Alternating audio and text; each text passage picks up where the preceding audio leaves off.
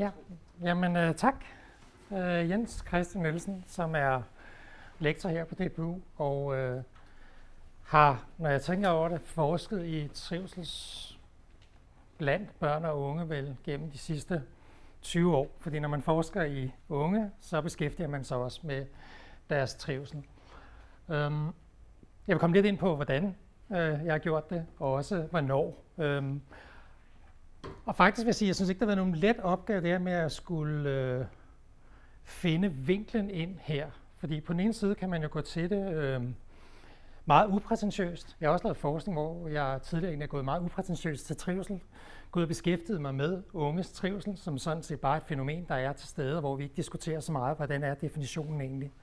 Øh, I øjeblikket sidder jeg så og laver forskning, hvor det også handler meget omkring, hvad er det for nogle øh, definitioner, der er omkring trivsel, hvordan er det, det konstituerer feltet, hvad betydning har det også for i sidste ende børn og unges trivsel. Så hvordan er det, man går til det her felt? Øh, man kan jo starte empirisk.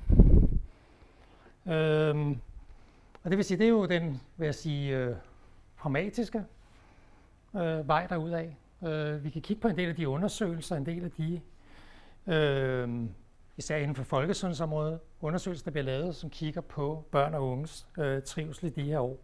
Eller rettere sagt også identificerer nogle mistrivselsfænomener blandt børn øh, og unge.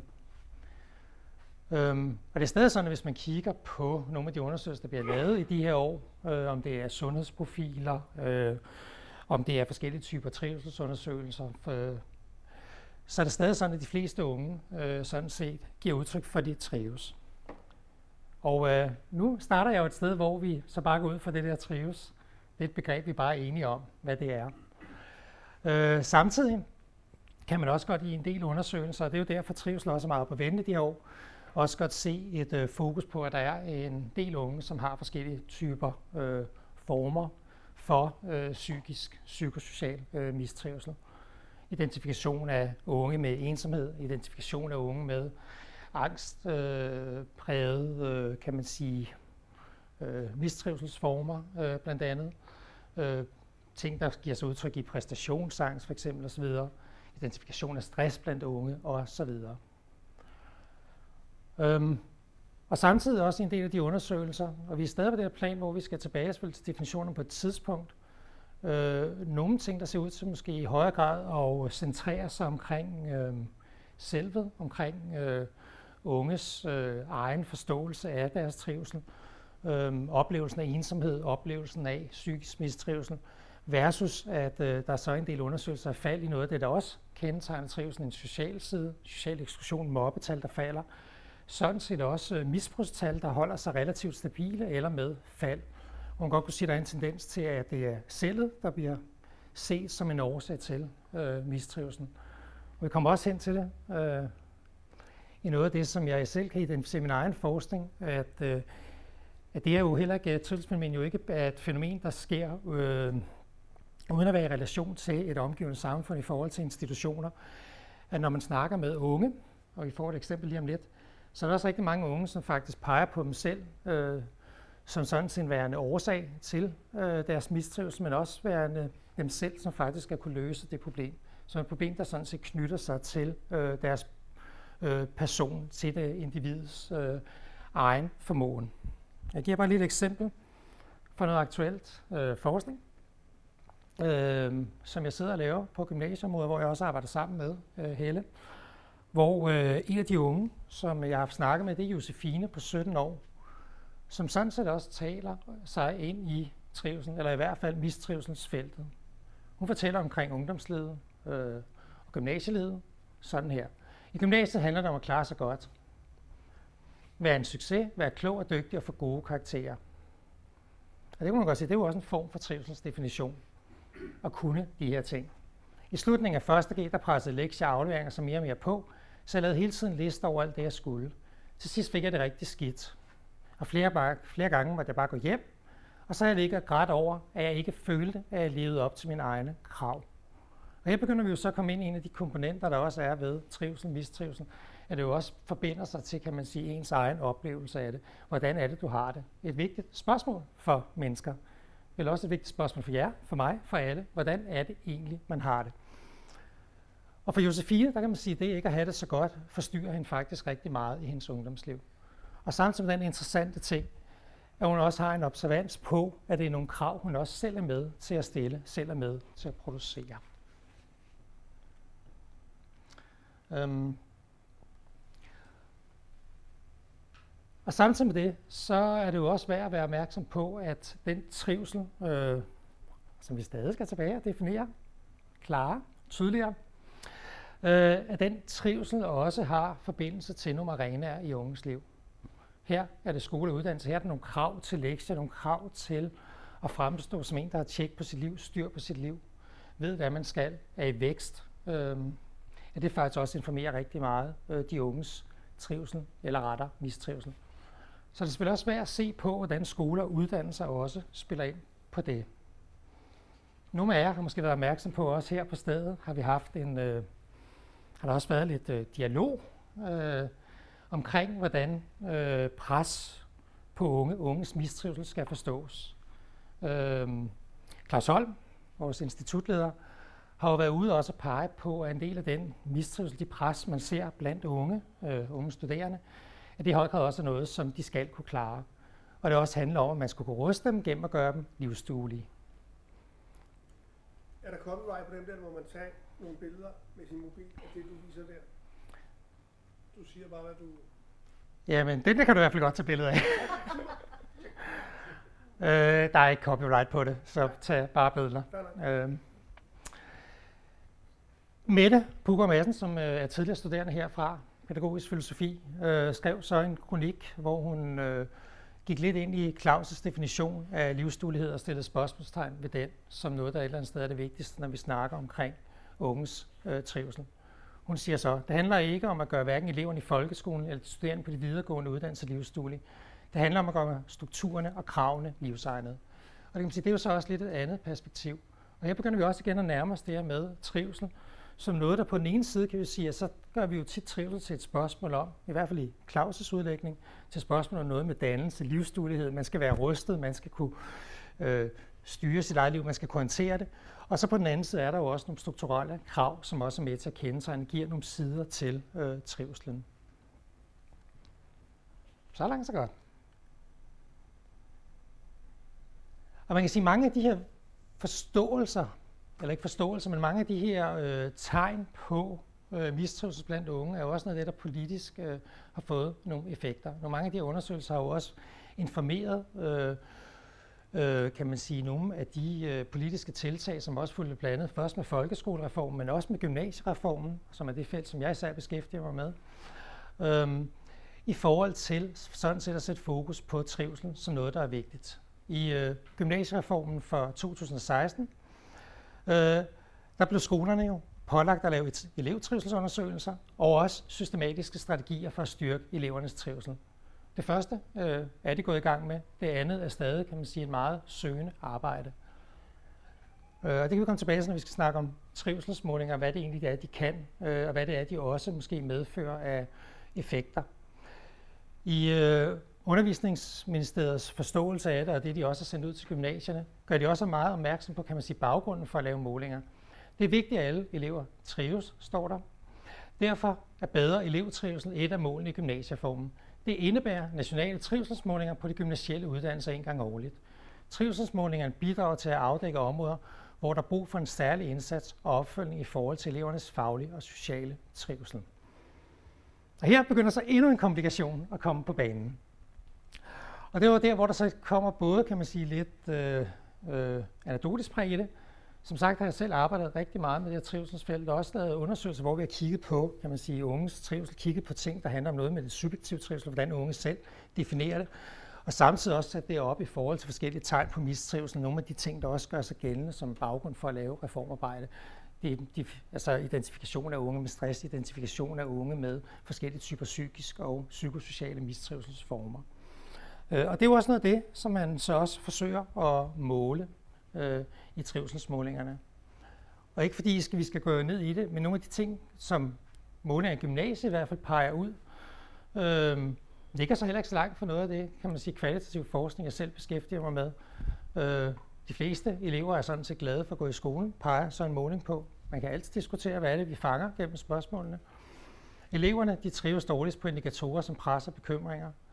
Øh, pres på grund af egne krav til skolearbejdet, det oplever næsten 70 procent af pigerne tit, eller meget tit, mens det gælder for 50 procent af drengene. En del af de unge, halvdelen, føler sig presset på grund af karakterer. Og faktisk, og det er jo også der, hvor det så også begynder at blive kan man sige, problem for gymnasierne, op til 30 procent, siger de seriøst har overvejet at gå ud af skolen øh, i det pågældende øh, skoleår. Så man kan sige, her der kredser vi igen ind om det. Hvad er det så, der konstituerer trivsel? I hvert fald i en skolesammenhæng som skoletrivsel, der handler det om, at man skal være glad for at gå i skole. Det er tit det, der bliver hovedspørgsmålet. Og samtidig er der selvfølgelig også fokus på nogle af de steder, hvor så de unge øh, ser ud til at udtrykke deres mistrivsel. Igen pres og bekymringer, øh, som noget af det, der fylder rigtig meget. Og så var det der, hvor jeg troede, jeg havde en anden rækkefølge. Det er så noget af det, som jeg sådan set så sidder og arbejder en del med øh, i øjeblikket. Fordi jeg sidder aktuelt og skal til her på stedet udarbejde en, øh, et review, altså et forskningsoverblik omkring øh, elevtrivsel øh, på ungdomsuddannelserne, eller i hvert fald på de gymnasielle øh, uddannelser. Og øh, der kan man sige, at de her sådan, definitioner øh, bliver jo sådan set lige pludselig vigtige. Hovedspørgsmålet i den undersøgelse, og det som jeg laver review om, handler om, hvad ved vi om elevtrivsel, fagligt og socialt. Og allerede her begynder der at komme en udfordring, øh, når vi beskæftiger os med trivsel. Fordi hvad er egentlig fagligt, hvad er socialt, hvordan informerer de ting hinanden? Også igen, når vi snakker omkring elevtrivsel, er det så noget, som vi ser som et individuelt? Handler det om den enkeltes velvære? Handler det om noget, som er socialt defineret? Handler det om fællesskabet? Handler det omkring, hvordan det er, man fungerer sammen med andre? Er der fokus netop på ens tilblivelse, ens transition, eller er der fokus på ens tilhør, kunne man også sige det, øh, for nu at putte nogle T-ord på. Og det andet spørgsmål der, det er så netop, jamen, hvad skaber faglig og social trivsel? Og de ting, som så undrer mig, når man sidder med arbejde, det er selvfølgelig det her med, at det sjældent er særligt klart defineret. Det gælder også i noget bevæggrunden for trivsel, når vi læser ministeriernes øh, bevæggrunde på, øh, især på gymnasieområdet, så bliver trivsel også tit begrundet med, at vi kan se, at de elever, der trives i skolen, er også dem, der klarer sig bedst. Så det bliver også tit sat for en eller anden vogn med henblik på noget. Øhm, så der er i hvert fald tit og ofte sådan en stor fokus på den faglige trivsel der. Men også, at hvis eleverne har, kan man sige, tilhørsforhold, en social trivsel, gør det også noget ved det. Men hvad der egentlig er hvad, hvornår noget er socialt og hvornår noget er fagligt, er faktisk meget sjældent i de fleste undersøgelser og videns, viden, der bliver lavet på det område, faktisk meget sjældent skilt fra hinanden. Øhm, og igen for det selvfølgelig så også betydning for, hvad er det så egentlig øh, i klassen, i skolen, i undervisning, i læringsmiljøet, hvad er det egentlig, der så har betydning for elevtrivelsen? Og det er også noget af det, der er rigtig, rigtig svært, når man sidder med det her felt og skal undersøge det vidensmæssigt. Øh, det bliver også kompliceret af andre ting. Det bliver også kompliceret af, at øh, vi i Danmark, faktisk, og i Norden, jo, når vi tænker øh, trivsel, så tænker vi det også tit inden for en ramme, i hvert fald i uddannelsessystemet, inden for en klasseramme. Når vi så kigger internationalt på det, så er der slet ikke nødvendigvis den samme type opkobling til en klasse. Der er man måske på meget store hold osv. Så, så det giver sådan nogle helt andre forståelser. Så der er det tit ofte, hvor man går i nogle andre forståelser, når vi snakker kan man sige, den sociale side af trivsel, som vi i Danmark sådan bare tager for givet og sætter den i en klasse. Øh, det bliver tit internationalt noget, som så bliver, handler om mere sådan bredt om skole connectedness eller school belonging. Øh, så der er rigtig mange komplikationer, når vi skal ind i det. Vi er stadig gang med den indkredsen af det. Men her i denne undersøgelse er målet selvfølgelig så også samtidig at komme frem til, og det er den side, man kan sige, der stadig øh, står tilbage, trods med i omkring trivselsmålingerne. Hvad er det så egentlig for nogle initiativer og interventioner i gymnasiet, som har positiv effekt på at skabe elevtrivsel? Og igen er der så også en diskussion her, øhm, som også knytter an til, jamen, hvor er grænsen så for elevtrivsel? Handler elevtrivsel kun om, hvordan man trives i skolen, og man er glad for at gå i skole? Eller er det også noget, der netop skal informere ens bredere liv? Er det også noget, der spiller ind på øh, det, der foregår udenom skolen? Ligger der også, kan man sige, et dannelsesaspekt i trivselen, hvis man skulle spørge her? Hvor lang tid har jeg, Sten? Du har fem et halvt minut. Fem og et halvt minut. Nå, godt. Og så kommer vi tilbage til arbejdet med en definition. Fordi øh, det er man jo så nødt til. Og som der også står på sliden, øh, så er der faktisk ikke en entydig definition på, hvad trivsel er. Man kan finde definitioner, hvor vi er over i også mentalt sunde. Man kan kigge på nogle af WHO's definitioner, som tit bliver brugt i en del forskning. Øh, samtidig er det et begreb, som også bliver gjort, øh, bliver set som centralt. Det har betydning for børn og unges deltagelse i uddannelse. Det har betydning for, hvad for et liv de får. Øh,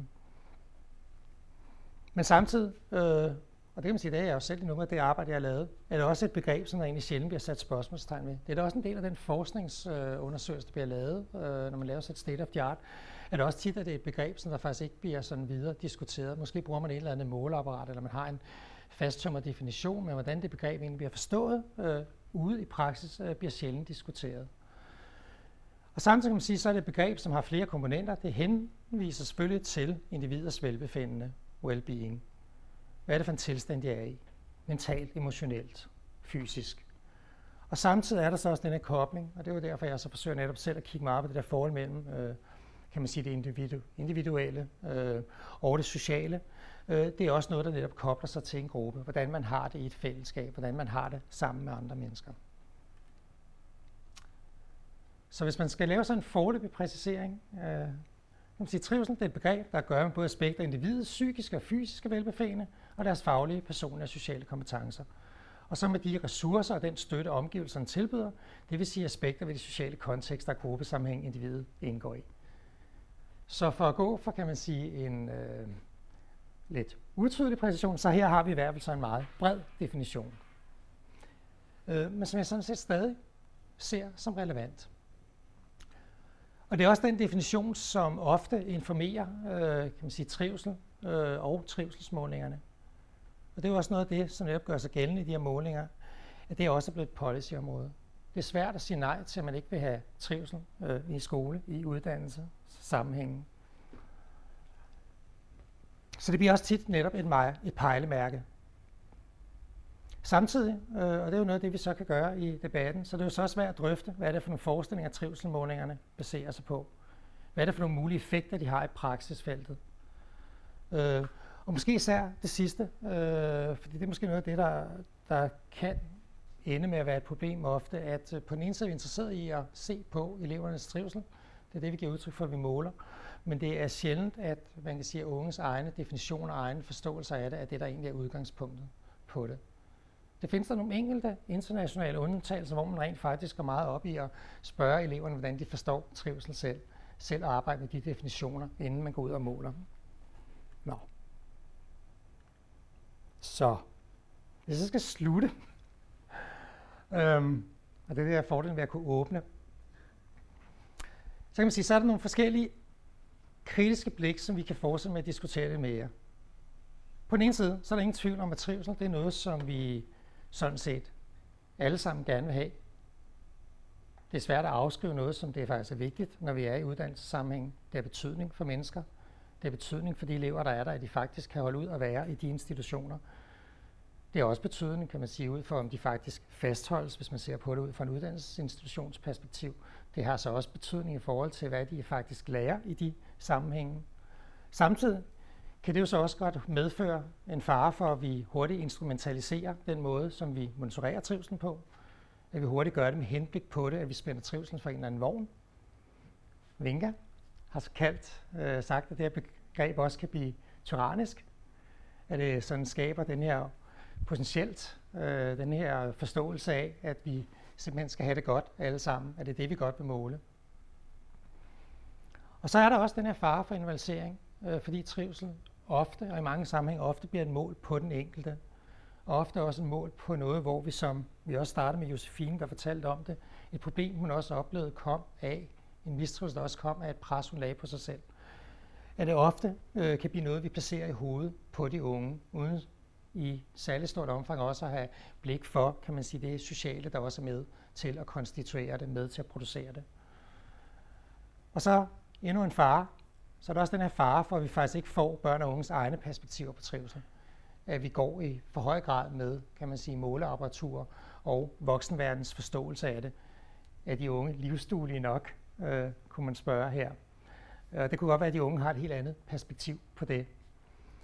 Øhm, så på mange punkter øh, er der sådan set behov for øh, retænke, gentænke både begreber og dets implikationer når vi sætter trivselsmålinger i spil i uddannelsesinstitutionerne, så er det sådan set også vigtigt at se på, kan man sige, de effekter, det har, hvad det betyder for eleverne, hvad det er, det skaber i et klasserum.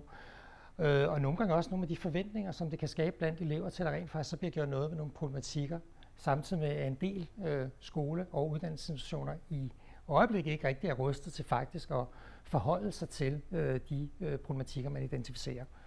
Så jeg korter her. Tak for det. ja.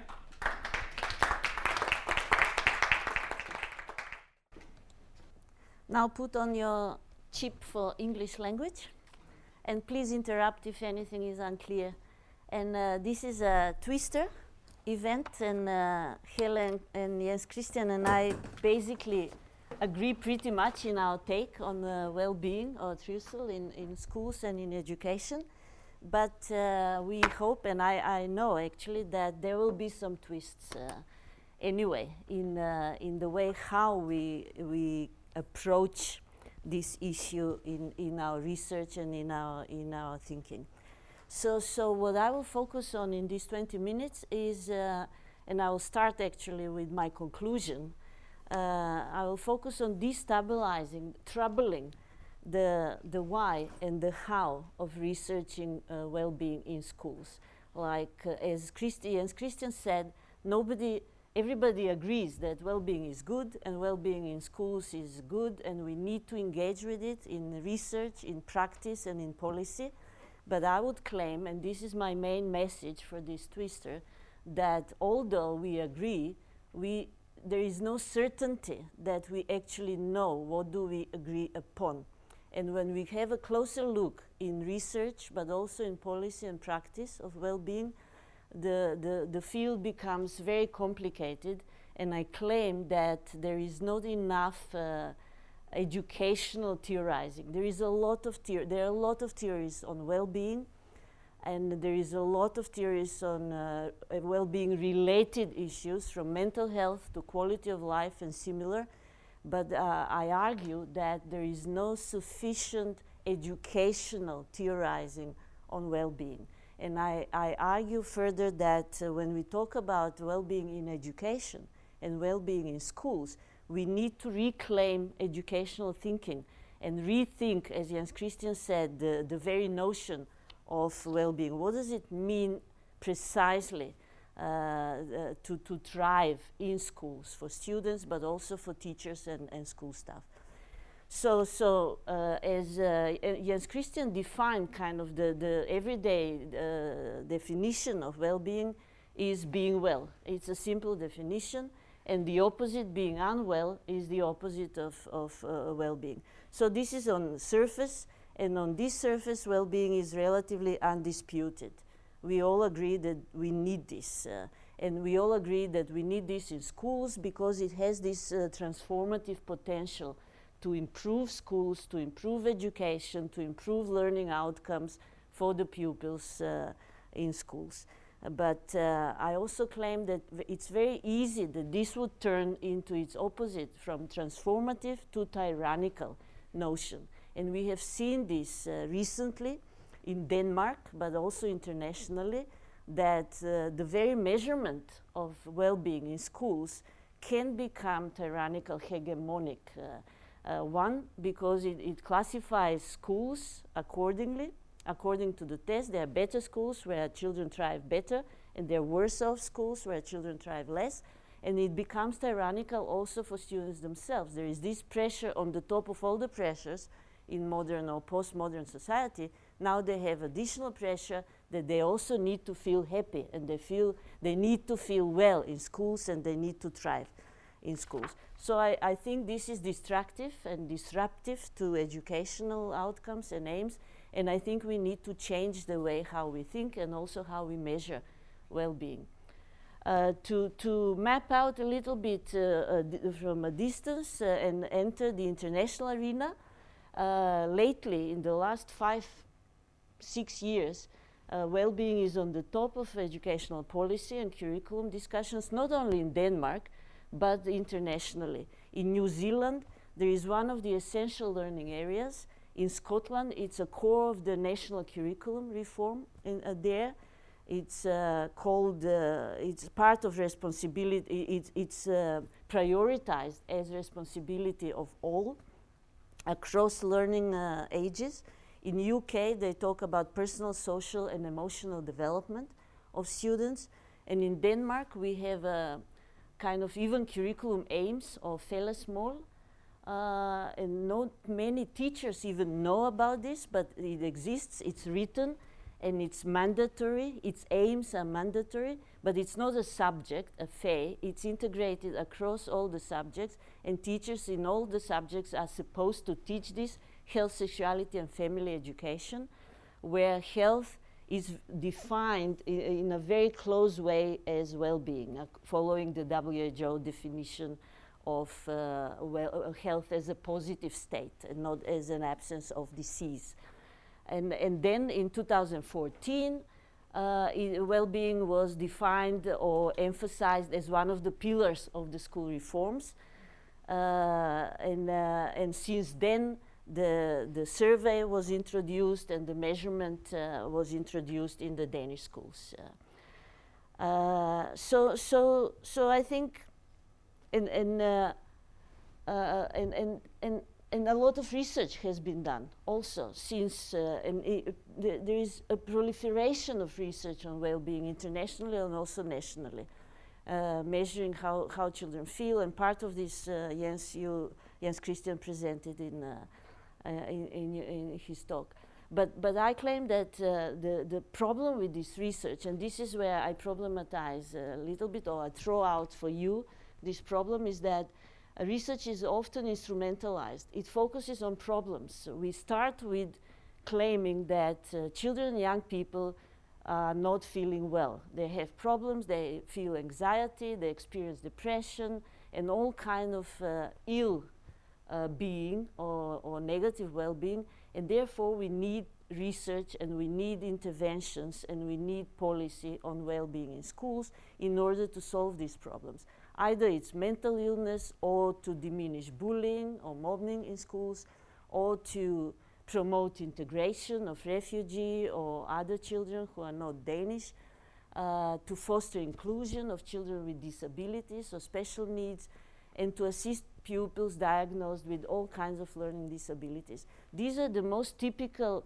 uh, rationales, reasons to justify research and uh, intervention in the field of well-being which I, which I say, I claim it's uh, problematic. Uh, but anyway, to solve and to, to map the field and to, to, to evidence base these rationales for research, we have uh, a number of measurement tools or surveys or questionnaires.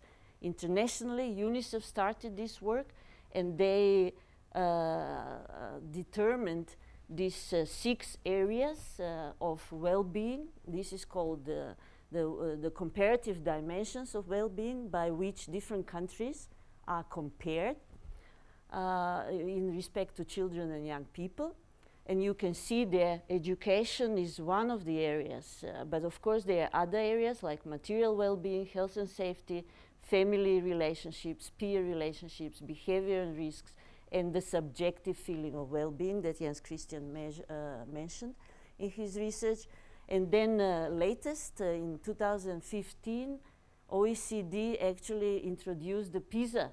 You know, you all know about the PISA test for mathematics, uh, Danish, and science, but now we have a PISA well-being, and uh, and uh, is a very strong symbolic kind of indicator of by which not schools, but countries and nations are being compared and are being uh, competitive to each other. So this happened in uh, 17 and, and 19. In Denmark, we have the national measurement framework. I'm not going to go into this because I think Helle, who was actually one of the, the, the experts uh, participating in the content of the survey, is here, so you will hear more about that. But in 2014, this test was uh, uh, developed on the basis of other existing measurement frameworks. Uh, and since then, every year, Danish schools uh, obliged to fulfill, uh, to fill out uh, this survey. and then to take action if the results are not well. Some interventions need to be done on a school level to improve the well-being of the children. So, so this is the background, and I think that uh, what what is lacking, what is missing in uh, when we talk about measurement and research of well-being in schools is theoretical, is theorizing, theoretical sophistication, theoretical nuances, and uh, and we can go back. This is uh, well-being is not a new issue. It's not a new concept. We can go back to the antiquity, and we find it there. And basically, if we analyze different theoretical perspectives existing now on the concept of well-being, uh, roughly we can we can see two different groups. One is uh, the so-called hedonic, uh, stemming from uh, uh, from Epicurus and uh, emphasizing pleasure over pain. What does it mean, well being? It means to experience more pleasure and less pain. Two, eudaimonic uh, take of Aristotle, which is more about becoming uh, the true self, uh, self of meaning, uh, purpose, and virtue. So these are very different kind of theorizings, and we can trace different interventions and different initiatives existing in schools about well-being, for example, positive psychology or happiness or mental health, which are more, see the blue, kind of the hedonic uh, take on well-being, which emphasize the feel-good kind of curriculum about well-being. And then the neurocognitive sciences, some of them, uh, quality of life uh, movement, capabilities approach of Nussbaum and Sen, who are more uh, this other take of, uh, of virtue, purpose, and uh, meaning. and and what is the difference? The difference is that it's not black and white. Well-being is not just pleasure over pain, but it involves more than that. And I think we need to talk about the, it also involves pain. So we need to think about that when we think school well-being as well. Uh, so for example, the, the, the neurocognitive sciences, the 4E, the so-called 4E approaches, they say that uh, well-being is embodied. Why 4E? It's 4E letter, embodied, embedded, inactive, and extended. So it's not only uh, it's much more than uh, the division between the, uh, the, mind and the body, the affect and the, the, rationality. It's much more than individual. It extends also to the school environment, to the conditions. Uh, it's enacted in a specific context, and so on and so forth. So I think we need more of this theorizing when we talk about uh, well-being in schools. To, to specify what needs to be, yeah embodied, embedded, and yeah, wait. Enacted, embodied, embedded, inactive, and extended. Inactive means that it emerges, it's generative. It doesn't just exist within the individual and then they, the students bring it to school, but it happens in the everyday of the school life, so to speak. It's enacted in the context. Uh, uh, so, what is the theorizing that needs uh, troubling the, the stabilization. The separation of emotion and cognition is the first one. When we think about well being in schools, we normally think about how children feel, and this is the affective domain. But uh, these kind of theories, and, and, my own preference is that we should kind of think about uh, emotion and cognition uh, together as entangled, and also about the personal, social, and material phenomenon as connected, interconnected, as entangled. There is no individual well being in a certain context, there is the kind of interlinks between uh, them. Then we need to get uh, beyond the privileging rationality over emotions, the mind over the body, the socialization over subjectification. I will explain that uh, later a little bit more we need to stop disconnecting the positive and negative uh, dimensions of experience. Life cannot only be positive experience, and, and, and well-being does not mean that we need to get rid of the positive, the negative experiences, and we need to stop detaching the subject from the wider social, cultural, and material worlds. So, so this is what I think needs to be rethought, re-theorized when we talk about uh, well-being in schools. How can that be done? I'm not going to go into this, but it's a kind of uh, to engage with with different methodologies, if you want, to go beyond all these quantitative versus qualitative, objective, subjective, and so on and so forth, but to do something else, to do something more complex and more complicated, uh, also methodologically and theoretically. So my own theorizing kind of aligns with this uh, notion of uh, well-being as quality of life through meaning, purpose, and virtue, building on Aristotle, where we have the becoming, belonging, and being, kind of interconnected dimensions of subjectivity, inness, and also the degree to which the individual pupils feels that they can influence the determinants of these domains. What does it mean? It means that well-being is not an individual issue, it, individual matter. It's a matter of the school environment, not only the class environment, but the school environment. The school as a building, the school as architecture, as furniture, as aesthetics. The school, the links between the school and the, and the family, the community, the psychosocial environment of the school, the relationship, the school culture, the social order of the school, the leadership, the curriculum, and so on and so forth. So this is my main argument. And, and yes, Christian, you mentioned it also in this quote. It's the structures. It's, a, it's, a, it's not an individual matter. And, and, and for me, also when we measure, it's not that much how, school, how children feel, but, uh, but uh, uh, what are the contextual, organizational, and pedagogical dimensions of how children feel? And, and how can we engage with this in order to improve well-being? And some of the determinants are here. There are many, but I'll only mention uh, these, and uh, I will finish with that. For example, if there is no trust, mutuality, and reciprocity in school, there cannot be conditions for children to feel well. Uh, and these are all normative statements, but, but what I'm saying is that we would do well to rethink conceptually, theoretically, the notion of well-being to include these factors so that we can better measure, we can better reflect upon, and we can better uh, construct, uh, devise, develop school interventions to improve well-being inclusion and marginalization. If they don't exist, the social connectedness, the network, the supportive environment, the plurality, the, the valuing of every individual, no matter how different they are, they cannot be speaking of well-being in schools. And then access to resources of participation. Uh, children need to be involved. And this is not just a slogan. And now there has been uh, how many years since the uh, UN Convention of Children's Rights? But children's participation means their influence. It doesn't just mean interactive, fun activities in schools. It means their meaningful, substantial influence over all these uh, conditions in the school so that they can feel that they belong.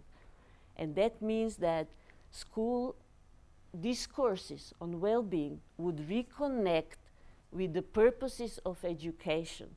So it's not a matter of children feeling well in school, but it's a matter of the school providing educational situations, educational opportunities for children not only to qualify for further education or for jobs, not only to socialize themselves to the society and the social norms and order, but also to become subjects, to become, and this is Bista Gerd Biesta's uh, theory of education, to become, to become subjects of action and responsibility in the face of unknown future and through the meeting with others different from themselves. Uh, uh, so, so, so the, the thinking about the purposes of education, the thinking about the school development as an institution, as an organization, as a living organism, and the thinking about individual well-being of the students need to go together if we want a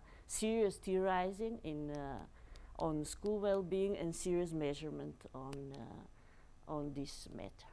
Thank you.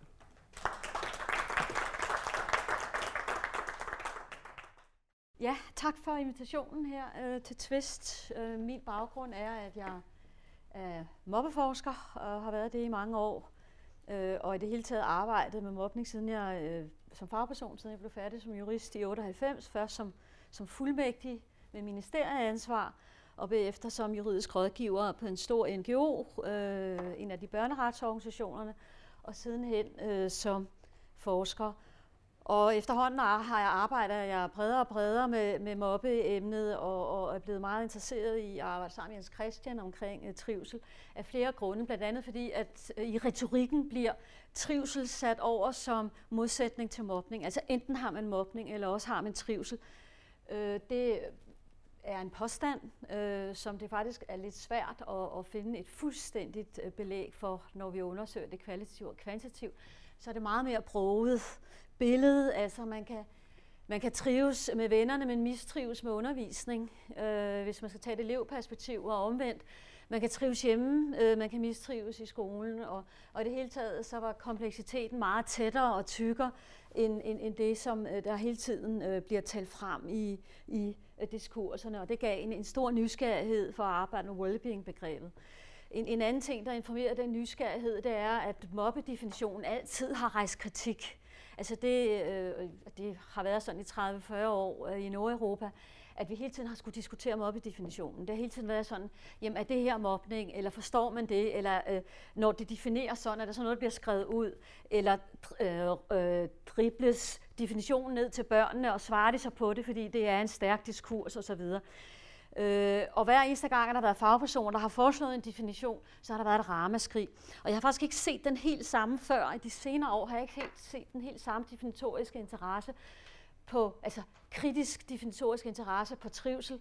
Øh, og, og jeg har været lidt nysgerrig på, om det er, når begreberne i sig selv konnoteres positivt, altså når det er den gode trivsel, øh, men når det konnoteres negativt, kalder det så mere på kritiske øh, Øh, bemærkninger. Og, og det er blevet sådan en, en, en, en interesse for trivsel som, som begreb og som, som fænomen og som, som selvoplevet øh, fænomen. Og en ting, som øh, jeg vil skrive ned her for at lave variation til PowerPointen, øh, som jeg har tænkt har været interessant udeladt af wellbeings-begrebet, måske på grund af, at det er rodfæstet i den medicinske definering i sin tid. Øh, og det er, at vi ikke øh, får undersøgt, altså der er et fravær at undersøge, om man får adgang som menneske og som uddannelsessøgende adgang til at virke. Altså til at være virksom og til at virke. Øh, og hvad for en indflydelse det kan have på oplevelsen af at, at være i trivsel. Og når bare, bare formuleringen at få adgang til, så har vi jo allerede kigget på betingelserne øh, på øh, i, i forhold til, til øh, trivsel. Men, men kan trivsel måles? Jeg har taget det helt bogstaveligt, øh, og, og, og jeg har også, øh, og, og derfor lavet en lidt anden skæring end mine kollegaer. Jeg mener i øvrigt parentes bemærket, at det her hus har nogle af landets dygtigste øh, trivselsforskere på det teoretiske plan. Og jeg har altid tænkt, at DPU skulle profilere det noget mere. Øh, så det er en fornøjelse at høre øh, mine gamle kollegaer. Det korte svar kan trivsel måle, så nu sætter jeg det på spidsen. Ja, det vil jeg mene. Det lange svar, det er det svært, og det skal være svært.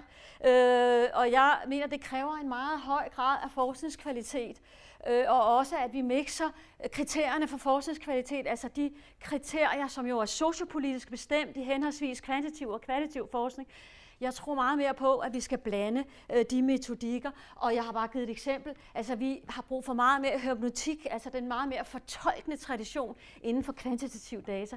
Vi har lagt, der er blevet lagt, altså vi har været alt for ydmyge, og vi i sådan et bredere historisk perspektiv overfor, at tal, det er bare sådan hård fakta, altså bare udtrykkende hård og blød data øh, øh, illustrerer jo bare det her med, at man tænker, når man hårdheden det er objektivt, det kan man ikke diskuteres i allerhøjeste grad alle os, der beskæftiger os med tal, vi kan blive ved med at diskutere forholdene imellem, måderne vi spørger på, resultaterne og så videre. Og det har jeg så sammen med Inge Henningsen kaldt for, at der er brug for mere hermeneutik på kvantdata.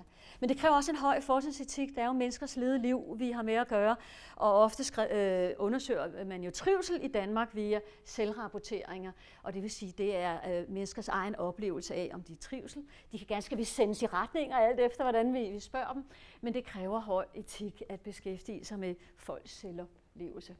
Det kræver også en, en følsomhed, en sensitivitet over for kompleksiteten. Jeg vil næsten kalde det ydmyghed øh, over for øh, øh resultaterne. Og måske her, øh, øh, jeg er lidt tvivl om, jeg skal sige, at det er, at det er et krav, øh, men også, at måske er der nogle grænser, vi skal flytte.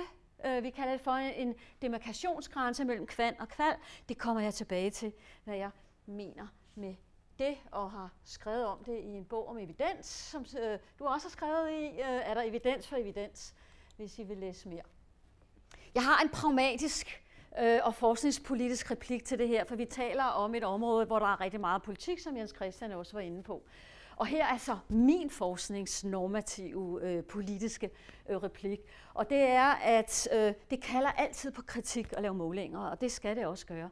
Det er især de kvantitative målinger, der kalder på kritik. Nogle gange er det også fordi, at når man laver kvantitative målinger, så er vi jo enormt gennemsigtige med vores metode. Man kan se vores spørgeskema bag i, øh, og, og, og så videre. Og, og til kvalitativ data, der ligger man jo ikke nødvendigvis båndet på, hvordan man har spurgt. Og derfor stiller vi jo også vores materiale til rådighed, når man er og jeg er altså begge dele. Jeg er mixed methods øh, øh forsker. Og derfor så kalder øh, kvant øh, data, øh, øh data ofte på rigtig meget metodekritik, og meget er også relevant. Men hvis vi foretager sådan en fuldstændig absolut dekonstruktion af, af måling, altså man siger, at man ikke kan måle trivsel og lykke, men nu koncentrerer jeg mig om trivsel, øh, som videnskabelig disciplin inden for vores videnskaber, så tror jeg, at vi ender i sådan at erodere et forandringsperspektiv. Derfor er det en, en politisk kom, forskningskommentar, det her. Øh, og så giver vi mere plads til det, der er fuld power på i øjeblikket, og det er neo, jeg vil kalde det neoliberalistiske tendenser, som, og det er altså diskurser, det her skulle måske have sat i situationstegn, altså det med, at man for eksempel siger, at mistrives, det tales op, øh, det findes kun på en, øh, som en påstand, der vedligeholdes, for eksempel organisationer, der skal leve af det. Det er sådan en, en, en, en man vil kunne se i en, en påstand, der kommer i, øh, i, i diskussionerne. Og så er der selvfølgelig også denne her med, at uddannelse i sig selv øh, indebærer øh, pres øh, og, og ubehag. Sådan har det altid været. Når jeg trækker det her frem, så er det ikke, fordi jeg ikke mener, men skal diskutere, hvad begreberne gør ved os. Øh, absolut ikke. Men man skal være opmærksom på, at man også skriver sig ind i en battle og en kamp i øjeblikket om, om er der et problem, eller er der ikke et problem. Og mit bud på konsekvenserne af det, det er, at vi tilsidesætter øh, undersøgelse af, hvorfor er der er med samme metodikker, med forskellige metodikker, hvorfor har vi flere børn og unge i dag, der melder tilbage øh, negativt på deres trivsel. Øh, man kan selvfølgelig sige, at det også skrives ind i en samfundsdiskurs. Det er blevet mere legitimt at, at, at tale om, at man har ondt i psyken. Øh, det skal selvfølgelig også altså det skal man sige, almindelig samfundsudvikling og, og, og i talesættelser skal selvfølgelig også tages med der. Øh, men, hvis vi har, men hvis vi har misset, altså hvis vi har disset, og man kan undersøge det, så bliver det jo også svært at snakke om, hvorfor er der denne her øh, tendens. Og så kan man også diskutere, og det, der er jeg selvfølgelig inspireret af, at, at, at vi kvalitativt, øh, Jens Christian og jeg og andre, vi jo også følger unge kvalitativt hen over øh, øh, øh nogle år øh, og, og møder deres sårbarhed. Og jeg er lidt optaget af, om vi også skal give dem et dobbelt tryk. Ikke? Først har de en oplevelse af, at de rammes af mistrivsel, og så rammes de måske også af tvivl om, om der nu findes mistrivsel. Ikke? Altså, øh, og, og, og, og, og i hvor høj grad skal vi tale ind i det øh, øh, i debatten, skal vi være opmærksom på, at vi også kan tale ind i det. At måle. Jeg har været øh, lidt inspireret af den her øh, forberedelse til at sige, hvad, hvad siger ordbøgerne, og det var faktisk lidt interessant, fordi det, de, de leksikale øh, beskrivelser af måling er lidt, giver nogle variationer. Ikke? Den første, det er måske den øh, mest dominerende, jeg ved det ikke, finde den præcise størrelse, udtrykt i tal og en måleenhed på noget ved hjælp af målestok og måleinstrument, så fristes man jo til at sige, at man ikke kan måle trivsel. Fordi så er den jo fixeret på et, en, en, en præcision. Og så var der en variant i den samme her, altså den er googlet øh, dags dato, DD. Øh, I, kan høre, I kan mærke, at jeg er gammel embedsmand, det er sådan, når man altid skriver der, når man er embedsmand. Vurderer ved hjælp af en bestemt målig fakta, eller ud fra en bestemt synsvinkel, ofte i sammenhæng med øh, ofte til sammenligning med andet. Der begynder den allerede at, at blive, synes jeg, lidt mere øh, relativt og lidt mere spændstigt, og synes jeg, øh, øh mere spændende øh, øh, øh, måde at, at kigge i måling på. Og hvorfor synes jeg, at det er spændende? Fordi at... Oh, hvad gjorde jeg før? Nå, der var den. Jeg skulle bare derud.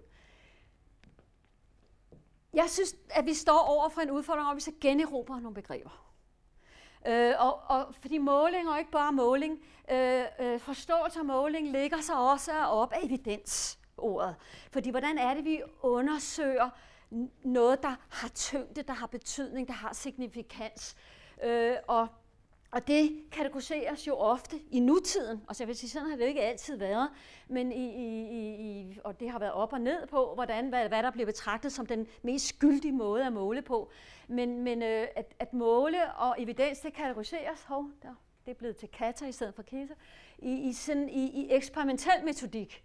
Altså der skal I bare tænke laboratorier. I skal ikke tænke i, i psykologiske eksperimenter. Jo, det flytter også med det. Men sådan, hvor meget kan vi fjerne af kontekststøjen, så vi virkelig får gyldigheden øh, frem.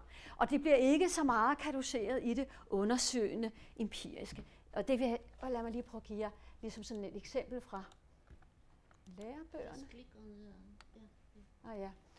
Det er jo sådan, at det her stadigvæk, evidenstrappen eller evidenshierarkiet, er stadig curriculum på ungdomsuddannelserne og på øh, specialistuddannelserne i pædagogik og på rigtig mange videregående uddannelser. Øh, det er en undersøgelse, Inge Henningsen øh, øh og jeg har lavet, og vi har også skrevet om i den artikel der. Og der vil man kunne se, at vores arbejde som videnskabsfolk fortsat bliver præsenteret i den her trappe. Kender I den? Og det er jo den øverste, det er jo RCT, det kontrolleret lodtrækningsforsøg. Og øh, at lave kvantitative data, det flytter i forståelsen lidt med øh, den øv- de øverste trin her på trappen. Det, det er så renset for øh, lokalitet, øh, for diversitet, øh, og, og derfor ligger meget højt øh, øh, øh, i gyldighed. Og nederst der har vi jo så ikke kvalitative case-studier øh, øh, osv. Og her trænger vi virkelig til en... en hvad? Der kommer en kommentar. Ja, så gerne. klik tilbage. Øh, kan vi gøre det bagefter? Jeg er bange for mine 20 minutter. Øh, fordi jeg, du har allerede hørt på tempoet, at øh, vi foreslår, øh, Inge og jeg, og, og ikke mest inspireret af en artikel, øh, Inge og Dorte Marie Søndergaard har skrevet for en del år siden øh, om nogle af de her ting, at man i stedet for præges af forskningsambition, hvad vil man gerne vide noget om? At man ikke privilegerer metoder i forhold til hinanden, men i forhold til, hvad er det for en viden, man gerne vil producere. Så vi foreslår simpelthen uddannelserne, at man øh, udfordrer stigen, og i stedet for taler om evidenslandskab. Øh, og det vil sige, at vi har taget hierarkiet ud af det her, og, og i virkeligheden så nu har jeg bare taget nogle gængse øh, metodikker, men det kunne i virkeligheden øh, øh fortsætte. Øh, og det vi er optaget af, det er jo netop det her med, hvordan er det, man, altså, hvordan er det, man dealer, når man har med sensitive og, og, og komplekse forskningsambitioner. Det er jo også blandt andet trivsel. Ikke? Øh, vi at vores oplevelse, nu taler jeg pragmatisk som forsker, det er, at det ofte kræver bredere metodetilgang og ikke øh, isoleret monotilgangen. Øh, og vi mener egentlig heller ikke, at det, det sker nogle gange, at man på grund af kompleksiteten kommer til at gøre det omvendt. Nu skal vi have en rigtig kvantitativ øh, undersøgelse, der virkelig kan vise, hvordan det her for, forhold er. Det tænker vi er en, øh, en, en, en måde at abonnere på trappen på, øh, som i virkeligheden udelukker nogle metodikker, der kunne have udfoldet for eksempel noget mere, om, mere analytisk om, hvorfor. Så kan man diskutere, om metoder sætter grænser for de spørgsmål, man kan få svar på, øh, eller om det er bare fordi, vi ikke har udviklet metoderne nok. Men det taler i hvert fald for, at man kan mixe øh, metoder. Men det støder på en anden pragmatisme. Ofte er forskere skolet i enten det ene eller det andet. Det tror man måske ikke også har betydning for valget af metode, men det er vores øh, klare opfattelse for arbejde, at det har det. Og det vi så peger på, det er, at øh, vi synes, det er berigende i forskergrupper at have øh, kompetencer inden for flere metodikker, så vi ikke kommer til at lave teorimetode klubinddelinger. Det kan diskuteres, og der er bestemt ikke enighed. Øh, men jeg lovede at vende tilbage til denne her øh, øh, øh, øh forslag, og det er, at i stedet for at sige, at kvant og kval ligger fuldstændig over for hinanden i deres måde at undersøge viden på, eller deres subjektforståelse, eller deres subjektvidenskab, kunne man sige, øh, så øh, øh foreslår vi, at man øh, flytter øh, skældet mellem kvantitativ og kvalitativ øh, til at udgøre et skæld mellem det eksperimentelle, tænk laboratorium, og det empiriske undersøgende. Og hvor vil jeg hen med det? Jeg vil hen med det, at vi arbejder med kvantitativ data på det empiriske undersøgende. Det vil sige, at vi kigger også på konteksten. Vi kigger også på, hvad svarer hele klassen. Vi kigger også på, hvad kan man ellers sige om denne her skole? Hvad kan man ellers sige om denne her? Hvad kan vi få øje på? Og så tilbage til trivsel. Hvordan skal man undersøge det? Jens Christian var inde på det. Noget af det, vi kigger meget på i øjeblikket, det er den stigning, der ser ud til at være på selvrapportering af ensomhed. Og nu har jeg bare taget på tværs af undersøgelser, som vi ikke har deltaget i. Også nogle af de udskældte, PISA og så videre. Men det er blot for at sige, at, øh, at der er alle de her forskellige undersøgelser, øh, øh, peger på det samme, nemlig at der er flere unge i dag, også de undersøgelser, som egentlig ikke handler decideret om ensomhed, som f.eks. skolebørnsundersøgelsen, peger altså på, at der er en stigning. Der er altså flere unge og børn og unge i dag, der siger, at de er ensomme end andre. 5 minutter. tak. Det var en måde at undersøge det på. Du kombinerer det med et, noget kvalitativt, og her øh, har jeg taget en af de unge informanter, jeg har fulgt, øh, øh, et, en ung pige i, øh, i, i voldsom øh, pres, i voldsom studiepres, og som må holde op på sin uddannelse, og som er fanget af ensomhed og depression.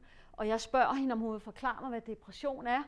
Og hun forklarer, det er svært at forklare, hvis man ikke har prøvet det. Jeg er ligesom fanget inde i et mørke.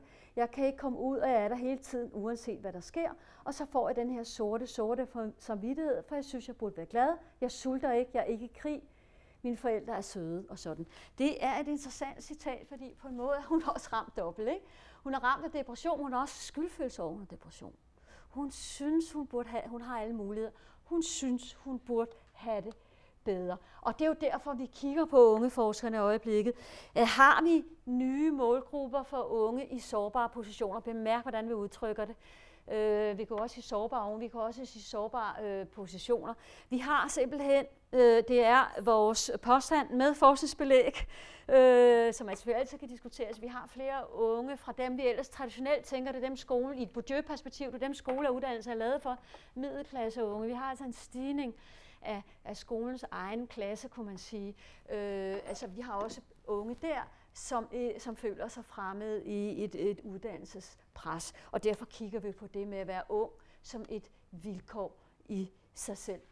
Jeg når ikke at gå i detaljen med denne her, men øh, øh, vi er optaget af, at hvis vi skal kigge på et pres, der er ekstra, så vil vi sige, at, at unge i dag presses af eksistentielle og strukturelle modsætninger, der på forskellige måder er skærpet. Fordi at de beskrives på så forskellige måder og eksisterer i så forskellige syn på dem på den ene side eller på den anden side. Lad mig bare tage en af dem ud. Øh, denne her generation, vi har nu af børn og unge, bliver jo beskrevet som den store egoist-generation. Altså det er mi, mi, mi-generationen. Hvis der er nogen af jer, der er fra det pædagogiske område, kan I, I genkende den. Det er ret interessant, noget af det, der bliver skrevet frem, det er, at de selvpræsterende, de vil have sig selv i centrum hele tiden. På den anden side har vi jo et strukturelt vilkår, der for det første har vi et karaktersystem, der gør, at de skal selvpræstere for at blive erklæret uddannelsesparat osv. Altså vi har nogle strukturer, der præger dem hen til at være selvpræsterende. Derudover, hvis man, når man som unge forsker følger de unge, så er der mange af de situationer, hvor de bliver beskrevet som egoister, hvor vi ser dem lige så meget i længsel efter et we, we, we. Altså at noget af det, der er selvpræstationen, er også et vindue over til at acceptere mig, øh, tage mig med. Øh, og hvad er de så? Er de egoister, eller er de fællesskabssøgende? Øh, øh, og, og til allersidst, og jeg, øh, I kan se, jeg har ikke noget med om trivselsundersøgelsen. Jeg har deltaget i, hvor meget godt spørge ind til det. Det har været en spændende videnskabsteoretisk battle, fordi vi fire forskere var mediciner, en mediciner, en positive psychology, en personpsykolog, og en læringsforsker, øh, det var mig. Øh, så prøv at gå på tværs af fire videnskabssyn knyttet til de, så endelig spørg ind. Men jeg vil slutte af med denne her, fordi sårbarhed med tvist. Man kunne spørge, hvor mange sårbare skal der til, før sårbarhed går over til at blive noget andet, nemlig at blive til en slags ny normal. Øh, altså kan sårbarhed også være en styrke? Nu har vi jo, taler vi det jo hele tiden frem som en ledelse, og det er der jo også, når det bliver ekstremt. Så I skal ikke høre mig sige, at jeg destabiliserer ledelsen i det. Men vi bliver også nødt til at spørge om, er der også en, en, en udvikling, hvor noget af det at være refleksiv på sin sårbarhed, øh, kan blive talt frem, altså kategoriseret, som de ligger i mistrivsel, men som også kunne være en, en styrke, og det har Jens Christian og jeg øh, skrevet debatindlæg til politikken om øh, som vi, vi vil meget gerne vil opfordre øh, til, fordi hvor vi, hvor vi genlæser sårbarhed, øh, og bare for at give et lille bitte eksempel, man kunne tale om, at der også findes nogen, der har en form for lyrisk sårbarhed, altså der bruger deres sårbarhed til at udvikle lyriske øh, udtryk, og pudsigt nok, så er der nogle af dem, der er meget fraværende på skole, fordi de synes ikke, de har tid til deres lyriske udtryk, men på en måde er det jo didaktisk, ikke? Altså, og hvorfor der bliver der ikke adgang til at virke med det?